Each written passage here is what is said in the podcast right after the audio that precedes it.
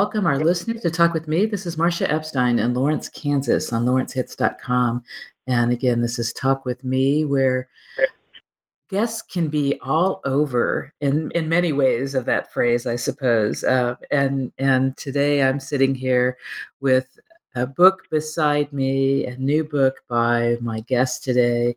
I'm sitting here actually with another new book beside me. Um, and from another poet in another part of the country and and i'm realizing the importance to me of what i get out of experiencing poetry the the meanings of poems the stories that are shared in that that way sometimes brief sometimes long but things that really touch me both in the ways that inspire laughter at times and in other times in ways that inspire tears and all because writing can be so powerful in sharing experiences and connecting us, which is why I love sharing this with our listeners.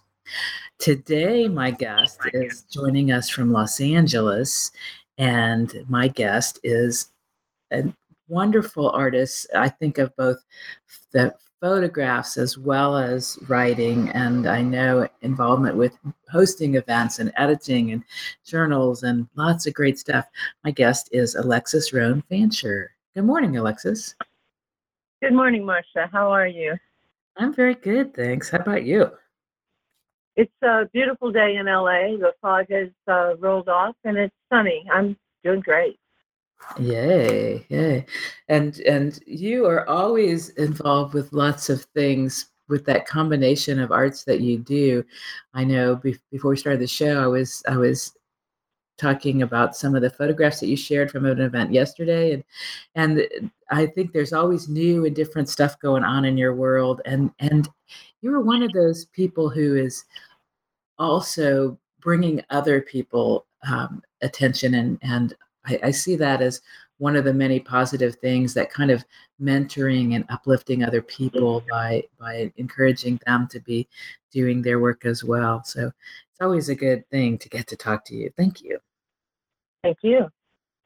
So for people who have not yet encountered your work and you, what are some things that they should know about you?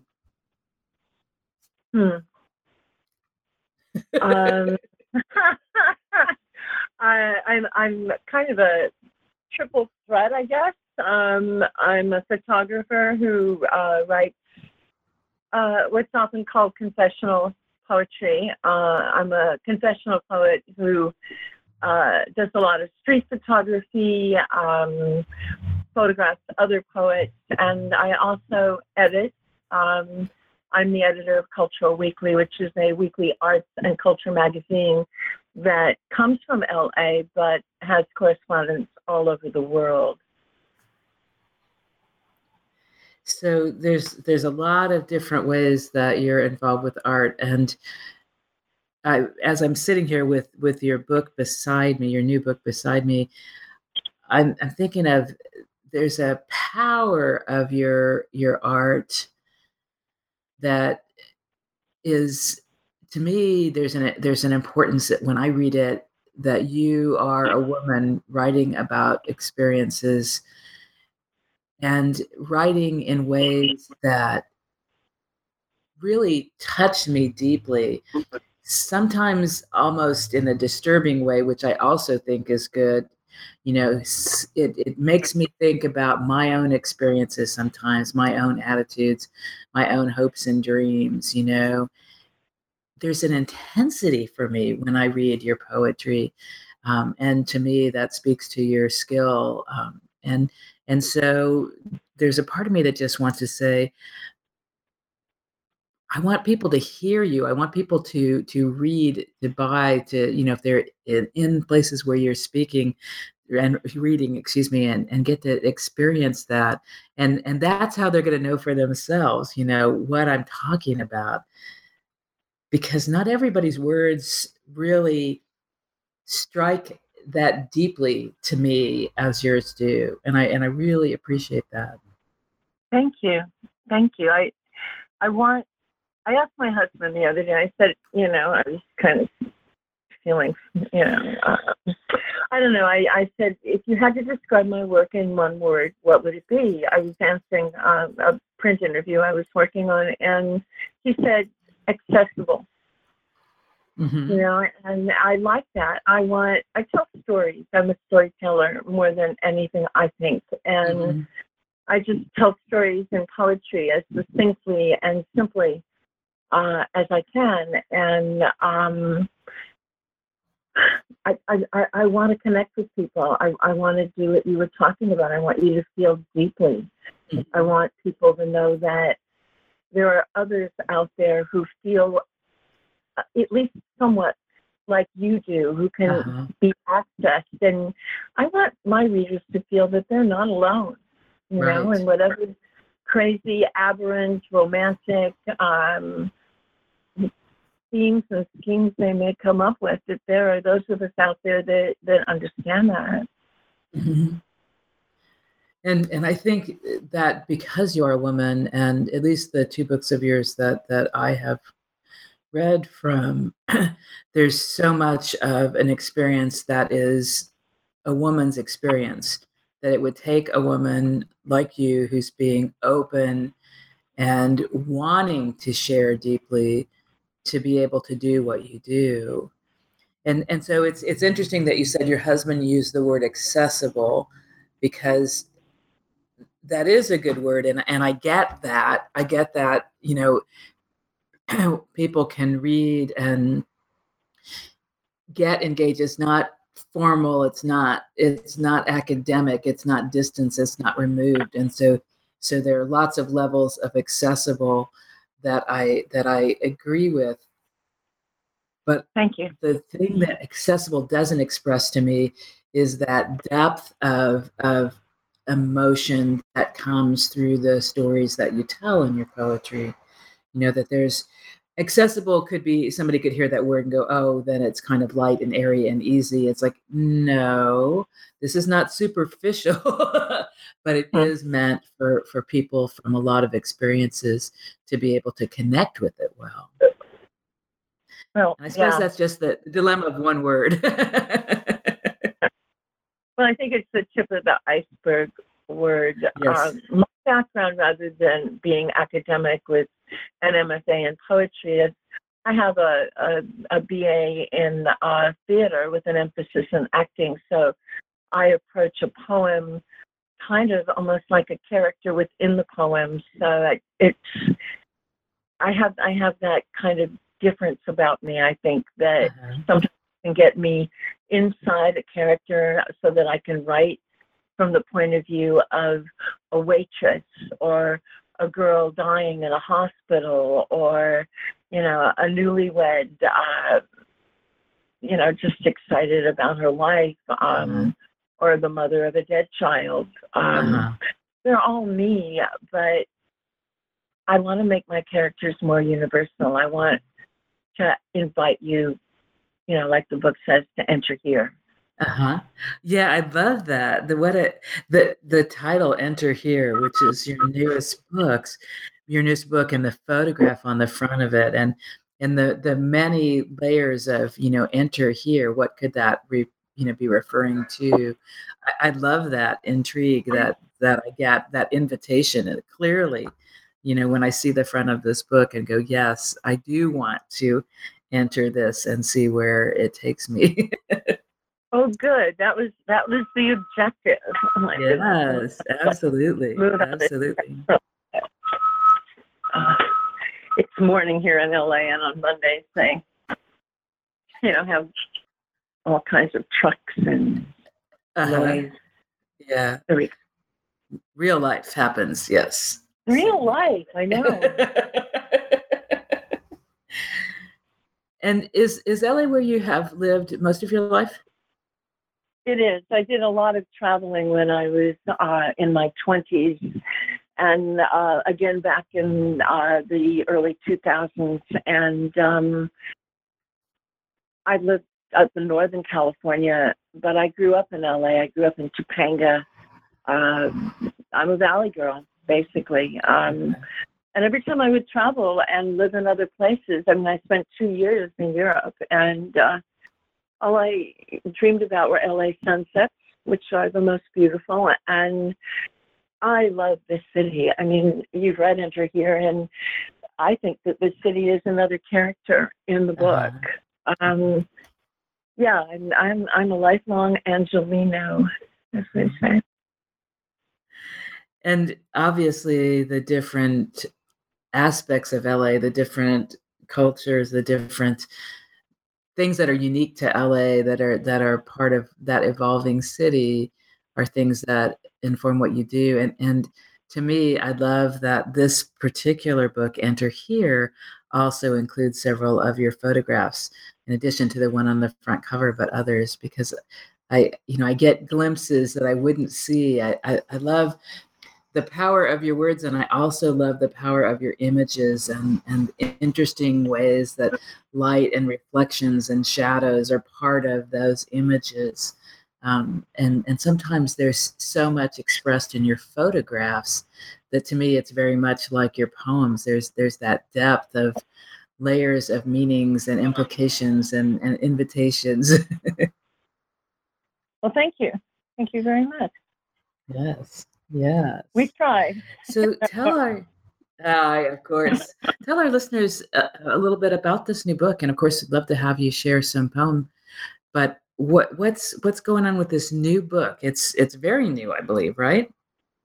It just came out in May, May uh-huh. of twenty.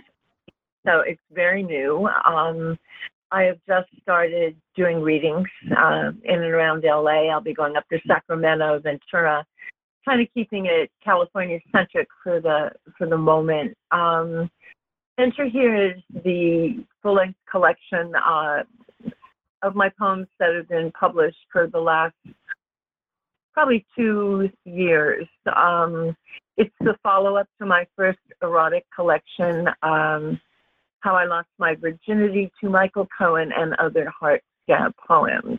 Um, so it's pretty much all the erotic work that I've written since Virginity came out in 2014. Oh. Mm-hmm.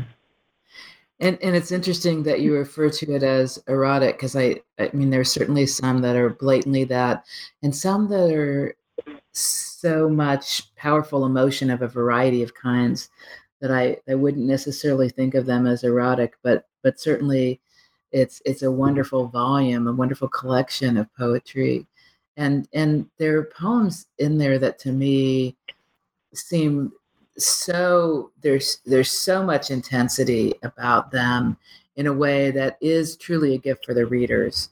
You know when when i when i hear people sharing experiences whether that's literally accurate you know through their writing or or not but I know it's based in in real experience because you can't get that powerful expression without having lived that kind of experience, you know, having experienced those de- deep emotions. And and so there's there are stories of death and murder and loss and love and lust and all kinds of things in here that yeah. all bring people that you know that that opportunity to to know that yeah, like you said earlier, there are other people who've experienced this and and that there's to me always that that hopefulness then okay i'm not the only one i'm not alone the feelings are the feelings and they're real and they're important but they don't become a limiter in what happens next if that makes sense that, that we yeah it does. yeah it's we're, we're always growing and evolving and the hard things that happen also make us the beautiful people that we are. Well, I mean, I have never been a side waitress at the diner in Barstow, but I've watched those women and I've waited tables and I know about longing. So you're right. Uh, I think of my work as erotic, but it really is not necessarily. I don't write about sex. Mm-hmm. I really don't. Um, mm-hmm. I write about power. Mm-hmm. basically. But yeah, I, you can you can go in a lot of different ways. And mm-hmm. as an actor, you know, who studied method method acting, and then again later on with Jack Grapes, I studied method writing. I know how to insert myself and my genuine emotions into a different persona. Mm-hmm. You know, And I think it's something that helps me mm-hmm. to write poetry that hopefully touches another human being, which is mm-hmm. kind of what it's about, right? The communication. Yeah. Yes, absolutely. Yeah. I could read that poem if you like. That'd be great. Thank you. Okay. Um, for the sad waitress at the diner in Barstow, beyond the kitchen swinging door, beyond the order wheel and the pass through piled high with bacon, hash browns, biscuits, and gravy. Past the radio, turned to 101.5 FM, all country, all the time. Past the truckers overwhelming the counter, all grab ass and longing. In the middle of morning rush, you'll catch her in a wilted pink uniform, coffee pot fused in her grip, staring over the top of your head. You'll follow her gaze out the fly specked plate glass windows, past the parking lot, watch as she eyes those 16 wheelers barreling down the highway, their mudguards adorned with chrome silhouettes of naked women who look nothing like her. The cruel sun throws her inertia in her face. This is what regret looks like. Maybe she's searching for that hot day in August when she first walked away from you. There's a choking sound a semi makes when it pulls off the highway, that downshifted death rattle she's never gotten used to. Maybe she's looking for a way back home. Maybe she's ready to come home. But for now, she's lost herself between the register and the door, the endless business from table to kitchen. She's as much left over as those sunny side eggs, yolks hardening on your plate. Wow. And if a listener isn't moved by that, then I don't know who you are. I don't know if you're quite alive. Thank you. Yeah, because that's, you know, I think we we can all think, of course, of experiences and regrets and and things that, you know, as we as we hear that and and think about real people's lives. And for me it it gets me to that other reminder that we are all real people and we don't know what's going on for people. And and people who work in retail and different services they are real people with real lives and and when we have the opportunity to encounter them because we have the opportunity to purchase you know whatever it is that's part of where they work we have the responsibility of being kind to people thank you I, I agree. I think that, you know, for me, the Dalai Lama said, My religion is kindness. And as a poet, I think to understand what's going on with other people and to connect, mm-hmm. I think you have to be kind. You yes. have to give people the benefit of the doubt. You have to go, wow, you know, she maybe is kind of hurt, you know, with me, but maybe she had a bad day. Yeah. You know, yeah. let's let's err on that side, right? Yeah. Yeah.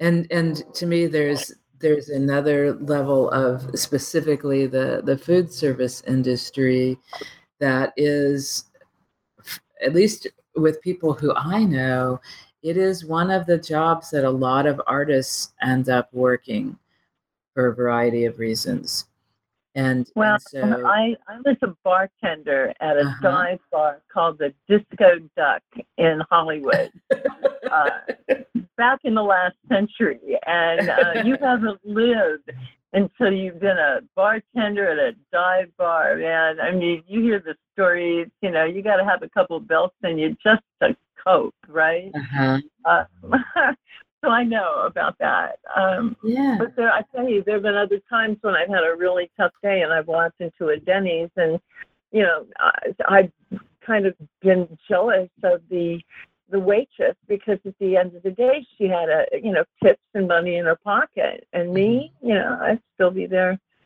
struggling yeah so. yeah yeah and so I certainly wasn't meaning to say it's it's a bad profession by any means. oh know, no, and, I didn't and, get that at all from you. It just made me remember and laugh. Yeah. yeah. and and and you said an interesting thing about your own experience was you know that that sometimes it takes some some drinking to to deal with that environment and you know and i think about that too i think about artist friends who have their own struggles with with alcohol and other substance abuse and and and you know that they they have to be mindful of that as well. You know balancing all these things. How do we cope with all the things in our lives? Which brings me full circle to to poetry and writing and being at readings and and the community that forms with people who are involved with the arts. You know the opportunity to connect with other artists is an important part of of not only eh, continuing to improve your your your art but also to sustain yourself personally you know? I, I think about again artists who i meet and and the, the groups that kind of form around you know people who who have connected through their art and and the way that they nurture each other and how that's that's so important too. Well you asked how people cope, and I cope by writing. I cope by creating. Um, that's how I cope, and I think it's different for everyone. I know people who read um, statistics, you know, and that helps them cope, or they read poetry, or they read, I don't know, or they go on long walks, or they become uh, American ninjas, you know. whatever floats your boat, right? Uh-huh. Um, yes. Anyway. So, what kind of do you see a specific like core group of artists who are the ones who you are most connected to, who are your your first readers, your your people whose comments on your photos are the most important and as you refine, as you continue to grow as a photographer as well as a writer. And and I'm I'm just asking is like, is there is there a sort of a tight circle for you? Or are you kind of um, in that sense also a, a, connecting group person or is a lot of your art really pretty solitary?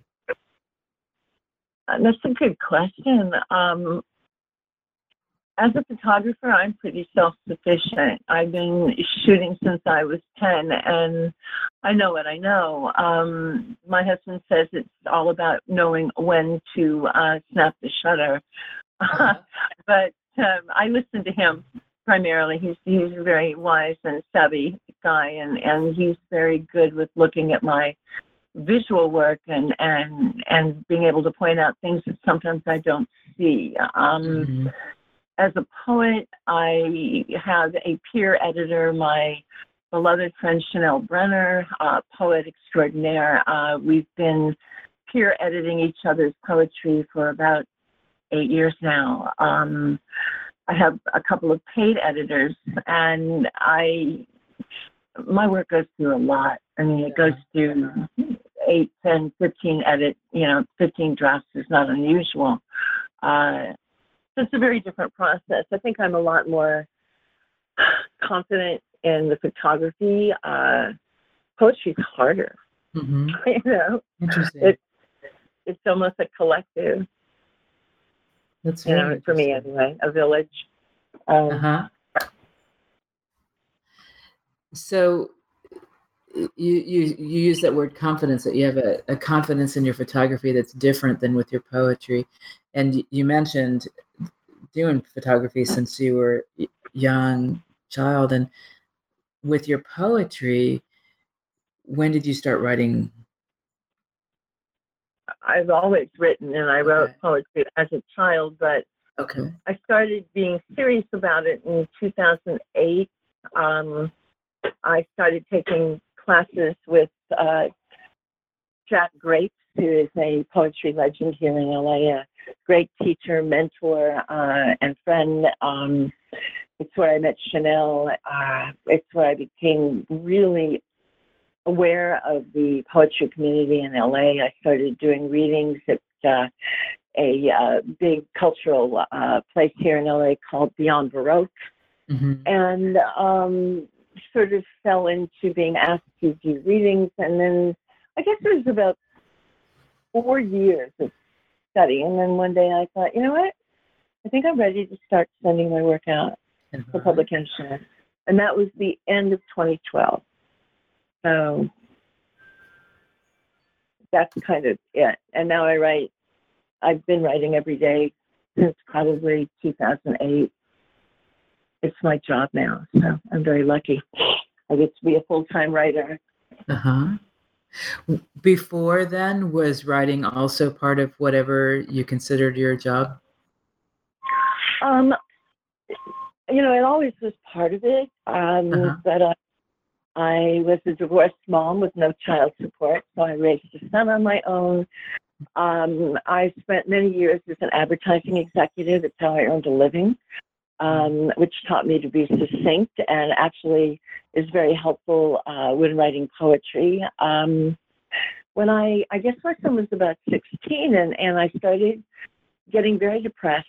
Um, I wasn't writing on the level I wanted. I wasn't studying yet. And um, I, every day I'd drive to work and there was this bridge and I'd look at it and this little voice in my head says, if you make a hard left, you'll go over the bridge and it'll all be over. And I'm thinking, I'm not suicidal. I'm not depressed. Something is really wrong. And I went in and I saw a therapist. God bless this nameless doctor who, you know, I told him what I was feeling. And he said, Oh, that's easy. You know, all you have to do is write every day. You take a little bit of time, whatever that time is 20 minutes in the morning, 20 minutes in the evening, and you keep writing your kid will go off to college and then you'll write more. But to be depressed that you're not a full time writer and making it all or nothing is not helpful. Mm-hmm. And he said, No, just get out of here and go write. And he, he dismissed me. I said, Go. And it saved my life. I know. I know. It's, uh, yeah. I love that. Said, oh, that's easy. You know, I can fix you in a second here, no problem. Yeah. And he did. He did. Uh-huh. Um, and now I'm retired and I write full time, and um, it's perfect. That's such a great story, and and although it, it's sort of like the word accessible that your husband used to describe your poetry, it's a great story. It sounds really simple, but what I know also, and you know also, is that that therapist had to have the right personal characteristics, whatever I want to call it. I don't. There's not a good word to describe this, but but had to to listen to you and speak to you in a way that showed you that this par- this therapist is paying attention to what I'm saying and and is understanding what I'm saying and is not giving me a task that's impossible but is really hearing what I'm saying and and and pushing me in in what I'm already saying to the therapist. You know, it's it's different. So he came than, up with a solution. Yeah. Right. But but when it when it really is a solution that someone can use, it means that therapist was really in in tune with you. That's what I'm saying. It's not you could have gone to somebody else who was uh, who was not not a good match for you to work with who could have or given you said yeah here well we've got 20 years of work to do here when can you show up every week yeah. no this yeah. guy just says eh, eh, you're not a problem that's not a problem you know right go right right right so yeah, yeah. You, yeah it's, it's an interesting thing that those things that that really connect with us and I, I think I, I maybe particularly pick up on it, of course, because that's the work that I do. And I, and I had somebody say to me, nobody's ever said that to me before. And and what she was referring to was she was talking about these worries about you know, kind of two areas this person and her uh, a relative who she kept saying was going to die soon and what she was going to need to do because this person is a is an older relative and this person's going to die. And then in a in a different way talking about relationships and and how she's always afraid that somebody's going to leave her. And, and and what i had basically said was well you might die first we don't really know when those other people are going to die. And sometimes you leave first you know? And and so yeah. it, it it might have sounded brash and and harsh to somebody else like why are you telling me i'm going to die? But she got what i was saying because i was getting what she was saying you know?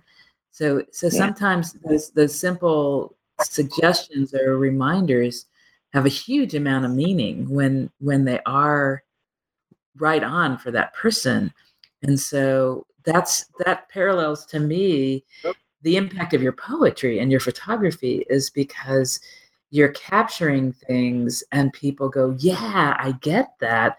I needed to remember that. I needed to see that. I hear that you know this this takes me to this place of you know thinking about something in my own experience and and it's comforting you know to see it in this photograph or in this poetry it's a really huge gift. Thank you. And with with enter here you you referred to it as in essence the follow-up to a previous book.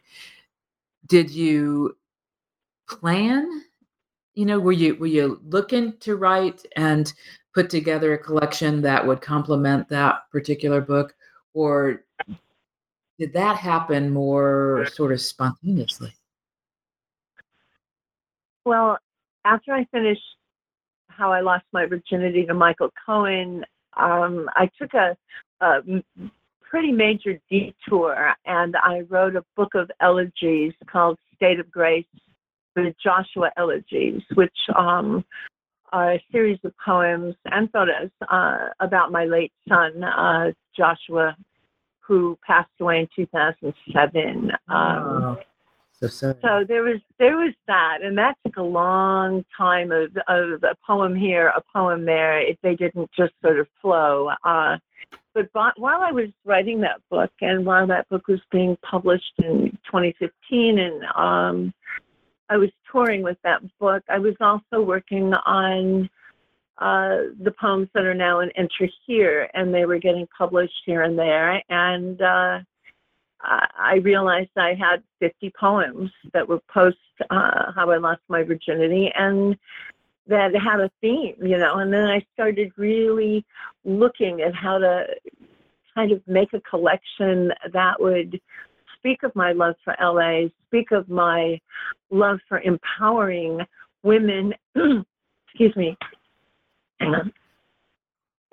women and men, and um, how that could be crafted in, into into a new collection. Um, I'm working with the same publisher, KYSO Flash, and the same uh, publisher slash editor, uh, the magical Clare MacQueen, who also edits uh, the journal KYSO Flash uh, and uh, is an editor in Serving House Journal. And uh, we met through my work a few years back, and uh, this is Enter Here is the second book that she's published. She is brilliant. Uh, she's she likes things to be perfect, the way the book looks, the way that it flows. She edited the poems in terms of where they went in the book, uh, uh-huh where the photos went, uh, which photos. Um, it was a, a deux. It was a labor of love. Um, mm-hmm. She's magical to work with. So mm-hmm. that was a really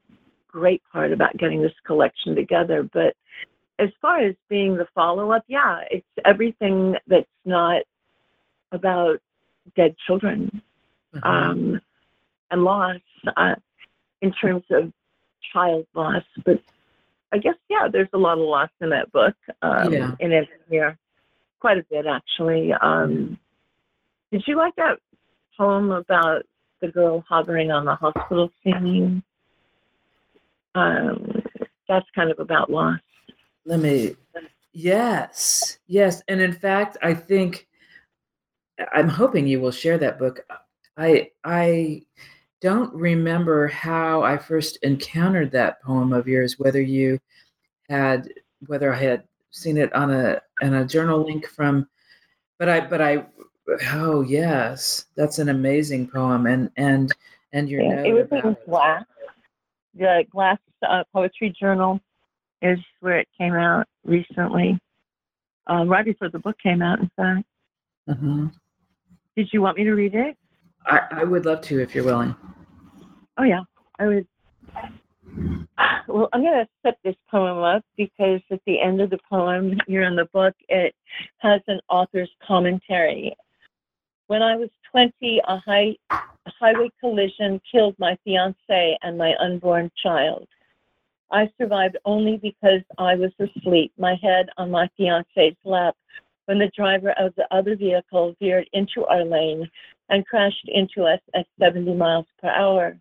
I have tried for years to write about the immediate aftermath. This poem is the first time I got it right. I was hovering just below the hospital ceiling, contemplating my death.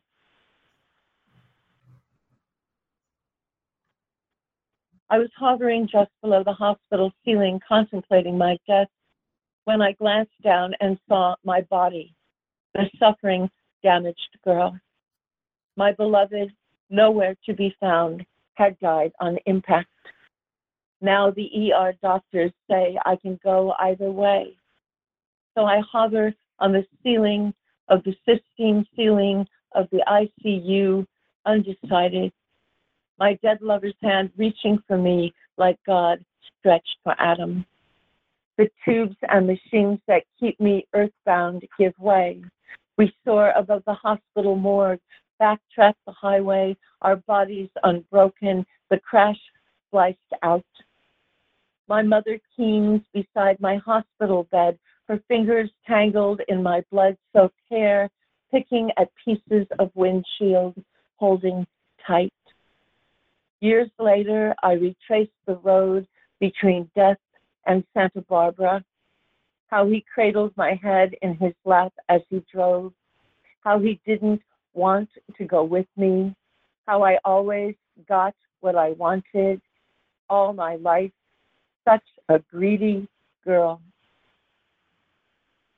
That's such a beautiful poem, and to me, one that that must take a lot of, in some sense, courage. And the words don't seem to come right to me, but you know, like the the right nuance isn't isn't always there. But in terms of trying to describe, but but to be able to share this experience through this poem is really powerful and and I suppose in some ways I'm really struck by the need for us to communicate about traumatic events and death and do that enough. And and if when we don't do that then it's as though we pretend it's not going to happen and and it is going to happen for all of us. Well and, this culture this culture does not look at death as something to be recognized as something to be feared, to be poo pooed, to throw out, to not look at, and then one day it's there in your face. Um, I think with this poem, this poem was a breakthrough for me um, in terms of really understanding that in order to communicate, sometimes you've got to look bad mm-hmm. and not to be afraid about looking bad and to exploring your own culpability, my culpability, the human culpability of just being human, the mistakes we made, the times that we don't look good, the times that we're really guilty. Um, I've been working on a, a, book that's out now for publication um, called Junkie, J U N K I E, Wife, um, about my disastrous first marriage that ended in a very bizarre menage a trois uh, it's a chapbook, about 20 poems. Um, but I, all my life, when I look back at that time in my life, I was the the victim. I was the unsung hero, and none of it was my fault. And when I went back and wrote Junkie Wife, I looked at it as everybody's culpable. And in the beginning, it says no names were changed because no one was innocent. Mm-hmm. And that was kind of my big breakthrough with this poem about about the ICU and and junkie wife and the work I'm doing. I think if there's anything that really scares the crap out of me, it's that I'm allowing myself to not look good. You know, there ah. I am working and all, and such a greedy girl. I mean, writing that line, you know, to accept that I was responsible. and and I, I I hear that that's that is your experience uh, and your your you know that's that's what this means to you. And and then i know to me it means something really different because i believe that we always feel guilt about other people's deaths and that that feeling is real and important and needs to be acknowledged but it's not the same as a reality of we were responsible, we had control, you know. And so I'm, I'm touched by the sharing of guilt because I think we all need to know that that that's that is a, a very common common part of our set of reactions over time with with different losses. So a beautiful, beautiful poem, and and you're saying how vulnerable you feel in sharing that because of what this means to me. And, and I thank you for sharing that. And, and with this really intense discussion of this beautiful poem and hard poem to share, as you've said, it, it feels a little awkward, but we do have to take a break. Um, and we, we are going to hear from a couple of businesses in Lawrence, Kansas that sponsor the show and lawrencehits.com. And I say a big thank you to Daniel Smith, who produces the show, because that's how people get to hear it. So we will be right back with more Alexis Rhone Fancher on Talk with Me. Listeners, welcome back to Talk with Me. This is Marcia Epstein, and my guest today is joining us from Los Angeles. And this is Alexis Rhone Fancher. And we have been talking about her writing, her photography, her new book, Enter Here a very powerful poem that she just shared that relates to death and responsibility, guilt, to sadness, so many things. And and Alexis, when you when you ask me if if I um, sort of my my thought about the hovering poem before you read it, and I picked up the copy of my copy of Enter Here. I have a few different places where I put um, a paper bookmark, and that was one. And another one that that relates to me and is in a different way is the very touching poem for Kate in Absentia, with which also deals with death and and a, and a different story, but also about death, which I think is a very beautiful poem. And in that it's dedicated, I'm assuming that it is, you know, connected to some people in your life? Uh, Kate O'Donnell was a painter, um, a minimalist, and my very best friend in the world. And she passed away in 2014. Um, and when she was alive, I tried so hard. I could never write a good poem about her, uh, no matter how I tried. And then after she died, they came spilling out. And uh, for Kate and Absentia, it was one of those poems. Um, I just don't want people to think that my book is all sad, you know. right. Um, you don't have to. You don't have to share it. We can leave that one as a teaser. I could leave that as a teaser. I'd much yeah. rather do something fun if that yes, would be okay. Absolutely, absolutely. Um, I have a, a poem that uh, in the book called "I Prefer Pussy." uh-huh. uh, is that okay to read? Absolutely. Oh, yes, yes, yes. No bad words. Um, but this is something that I, I never write rhyming poetry, but it came to me as sort of a challenge. I was sent a, a list of words that um, are used to refer to uh, women genitalia, women's genitalia, and asked to use one or two in a poem for an uh, anthology. And I ended up using like 40 and uh, this book has been published since i wrote it last summer uh, six times now and in three anthologies that one in australia one here in la um, and in the new york times. So um, with that intro i'm going to read this one. Okay. I prefer pussy, a little city kitty ditty. I prefer pussy as in cat, as in willow, as in chases a rat, as in raised on a pillow. I prefer pussy as in riot, as in foot, as in pussycat doll, as in puss in boots. I prefer pussy as a twat, it is not, nor is it a beaver, a clam, or a cleaver. I prefer pussy to nookie or gash. It isn't a box or a cave or a slash.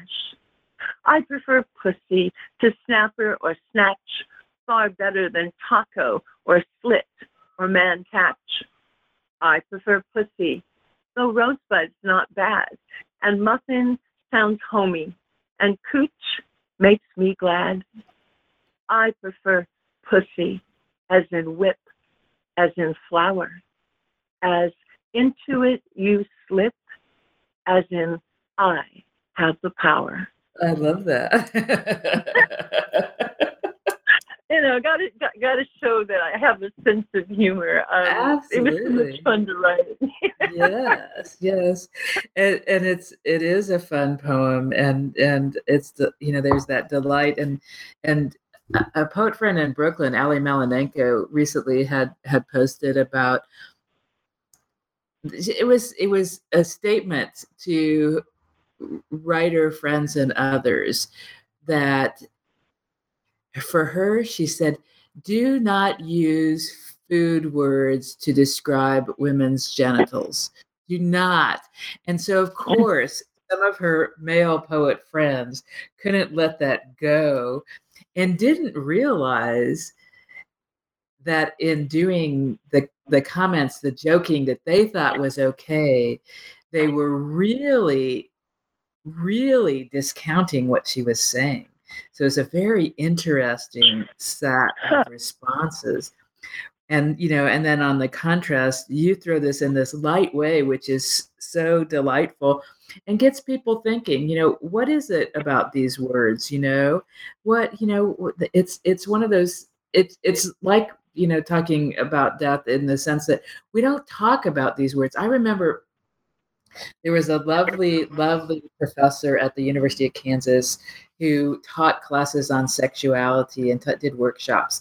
And one of the things he would always do at the beginning was he would have these big pieces of paper and and people would you know whether they were on walls or on the floors or whatever you would go around and write as many words as you could think of for for different you know for genitals and and different kinds of sexual activities and all of this stuff to get people used to talking. Well take the charge out of those words i uh-huh. think yeah um, I just thought it was. They just sent me a list. It was a whole page. Uh-huh. you know, this, this long list. Of, I wish I could find it. I thought, what did I do with that? Oh, I used it all up. You know. Um, but I, I, I just think that that people I'm sorry, ladies, often women take things so seriously. And, uh-huh. you know, I worked in a male dominated industry for most of my life. And if I were to become offended from everything that men said to me, um, I would have had no income. So mm-hmm. um, I got, you know, and I worked in, you know, in blue collar, um, you know, with with wrecking yards and things like that. I sold that kind of advertising, and um, you know, if a man looked you up and down and kind of licked his lips, that was a compliment. Goddamn it! And you had to look at it that way. don't don't be, you know. I learned to have a. I learned to look at how something was meant. Uh-huh. If it was meant, if it, if it was kind of sexist or whatever, but it was meant in a kind way, and that is how that person communicated I looked at it how at, at, at, at the sentiment behind it rather than being so easily offended. And I don't know. I mean, I thought guys that, that whistled at me or catcalled at me, you know, it's kind of their way of communicating. Was it lovely? No, but as I got older, I grew more appreciative of it. um, I, I I really think that that all of us as a species, yes, it's serious and yes, it's important, but lighten up. Uh-huh. You know, I hope that doesn't get me in trouble with my my sisters here. But I I just think that everybody has a hard road to hoe. Mm-hmm. And me personally, I love men. Mm-hmm. I love black men and white men and and those beautiful brown men. Um, I just love men. I love people, and I think what you said earlier about making it about kindness. Mm-hmm. You know, give people the benefit of the doubt. You know, if he catcalled, it's probably because he doesn't have the language skills to say, "Oh my God, you're such a lovely girl." You know, I don't know. Mhm. Anyway, well, and, and whether whether you know, certainly not everybody's going to agree with what you're saying, but what one of the things I hear in what you're saying is also a reclaiming of your power. You know that Thank you you. have, yeah, absolutely. my my uh, publisher at the end of the book uh, convinced me to put in this quote that uh, from an interview I did last year with the Femme magazine, which is a feminist magazine, and they love me. So, anyway, here it is. I write about women like me, women who own their sexuality and take responsibility for their choices. It may seem I'm writing about sex, but really I'm writing about power who Mhm. has it, how to get it, how to wield it, how to keep it. Mhm. You know, if you wanted somebody to write, you know, what do you write about? I write about power. You know, um, that kind of is pretty much it. Yeah. Uh, And and as you say that, you, you know, I also am reminded that it's essential that we all have the experience of owning our power, of knowing that we are full of power, you know. Yeah. and- yeah.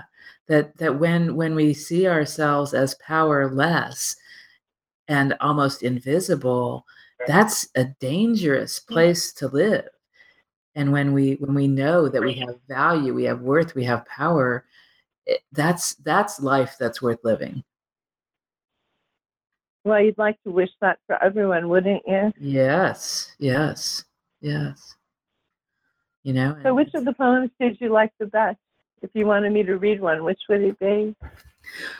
well I, I don't i don't have a best you know i i a favorite in that sense they as as it always happens we each bring in our own experiences into how we you know in our our how we how we're affected by things and and poems about the younger sister you know those those were delightful in certain ways and and i'm you know i'm just kind of just paging through the I, I do like the the tattoo story the tattoo on the neck uh, to my boyfriend with Ah, yeah. you know so there there's so many different things in here even as as they're they are connected. They they i so i so i, I don't have a favorite. I have a lot that that really struck me in ways in different ways that all meant a lot to me. Well, thank you. That's, I'm, I'm always curious to see what people like, what resonates for them, you know, who they are, um, what works, what doesn't, you know. uh-huh would you share the tattoo poem on the air for our listeners it's another one that's that's a, a I will. kind of. Um, let me see, where is that? I had to walk out of my studio. it's on page page 57 Thank you. That's so cool.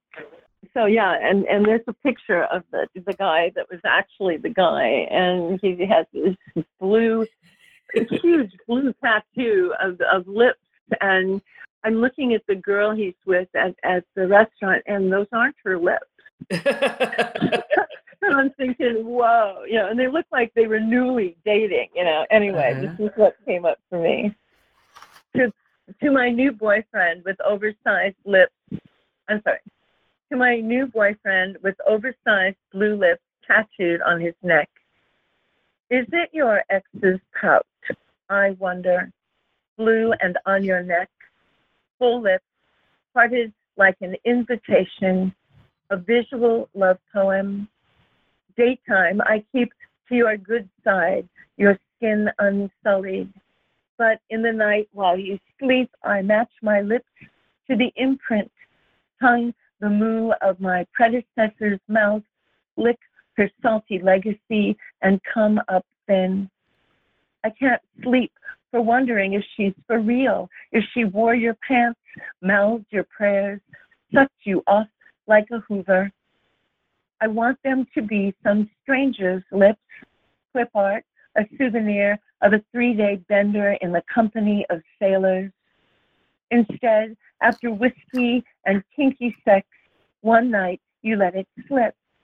How just before she kissed you off, she led you on a leash, you in the chair, cupped your chin, imprinted her lipstick kiss on your neck's throbbing pulse, and ordered the tattooist to begin.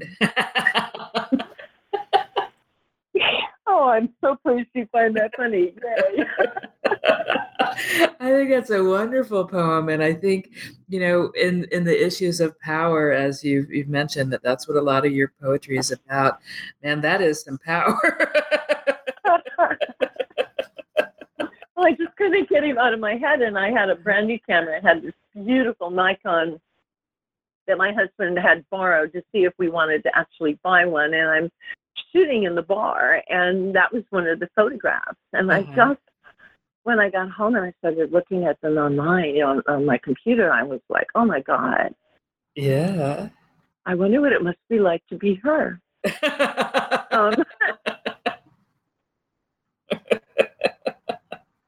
yeah, that's great. I know.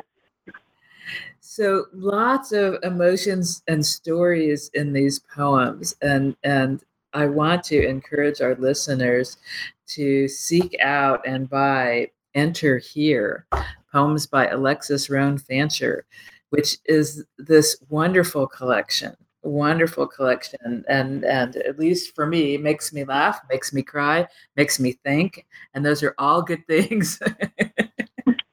Well i'm glad to see the humor. I i like writing comedy. At one point i thought i would be a comedy writer write for comedians and things like that. Because uh-huh. occasionally you know um, i just don't want to get the reputation as being a sad poet. Right. Uh, life is too short, you know. Right.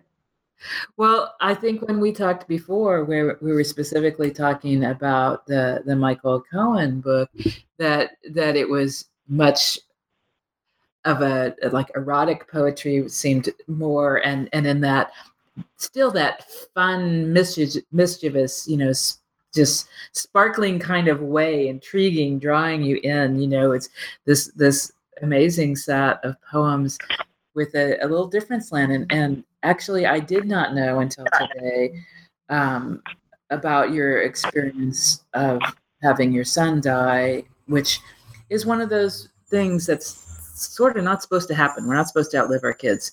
And so it's just that reminder of another reminder of all of these experiences we have they inform who we are we continue growing and and when it gets back to the subject of laughter man if if we forget how to laugh that's a that's another danger sign.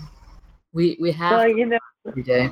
uh, a while back I, I was driving behind a car that had a bumper sticker and it said sex is the most fun you can have without laughing. And i thought I certainly don't want to do that guy. That's how he That is not my guy. You know, pass. Um, right, because it doesn't have to be sex without laughing, right? I think it's an important part of sex myself. You know. I love that. So let people know before we end, because we're almost at the end of this hour, what are some of the best ways for people to find you and to buy your work? Ah, um, my all three books uh, are available on Amazon. Just type in my name, Alexis Rhone, R H O N E, Fancher, F is in fantastic, A N C H E R. Um, and my books will come up for sale. Um, you can find me, I have a website, um, alexisrhonefancher.com, all lowercase, that uh, you can hear me reading uh, 20 or 30 of my poems online, uh, see a lot of my photos, the ones of famous poets and um, people who should be famous poets and actors and such. Um, and just a little bit more about me, uh, that would be the best place to do it. Wonderful. I'm on Facebook, Alexis Rhone Fancher. Um, friend me. That's the way to find out what I'm about and what I'm Uh-huh. going to be doing. Uh, And I'll be reading all over, up and down California in support of Enter Here um, between now and next April when I'll be at the Marin Poetry Center with uh, D.A. Wright. So, I'm sorry. D.A. Powell. I keep forgetting his name. Yeah. DA somebody. No, I think it's D.A. Powell, and he's very, very, very famous, far more famous than I, and and brilliant. So I'm just, Good. you know, forgetful. I don't know. Anyway, Yeah. did you want me to read one more? Do we have time, or um, one more, and then we'll be out of time. But I'd love to have you read one more. okay? I think I'm going to read. I can find it.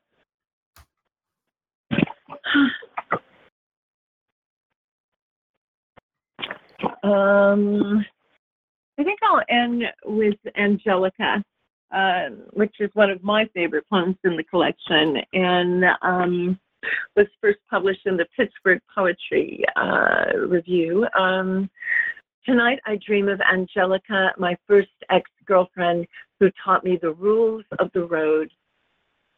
Angelica comes on to me like a man, all slim hip swagger, relentless, dangling that red 57 T-bird at me like dessert.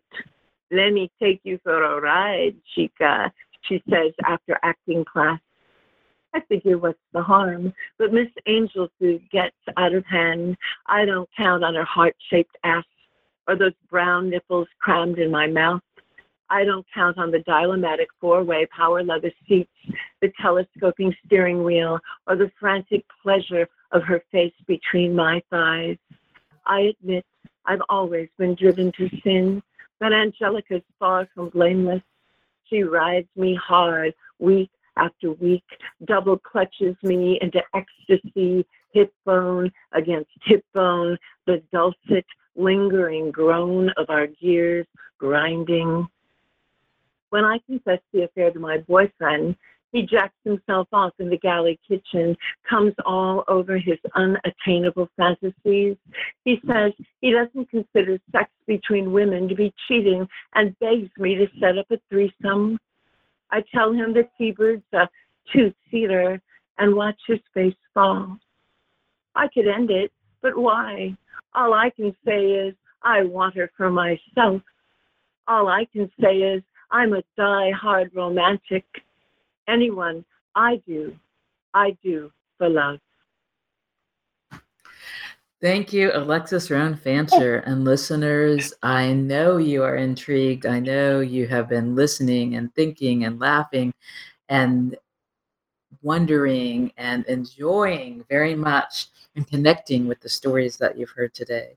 So I encourage you to find Alexis Rhone Fancher, buy her books. If you're in California and places where she's reading, go hear her. Alexis, thank you so much. Thank you. It's been a real pleasure, Marcia. I hope you have a delicious day. Thank you. And so long to our listeners.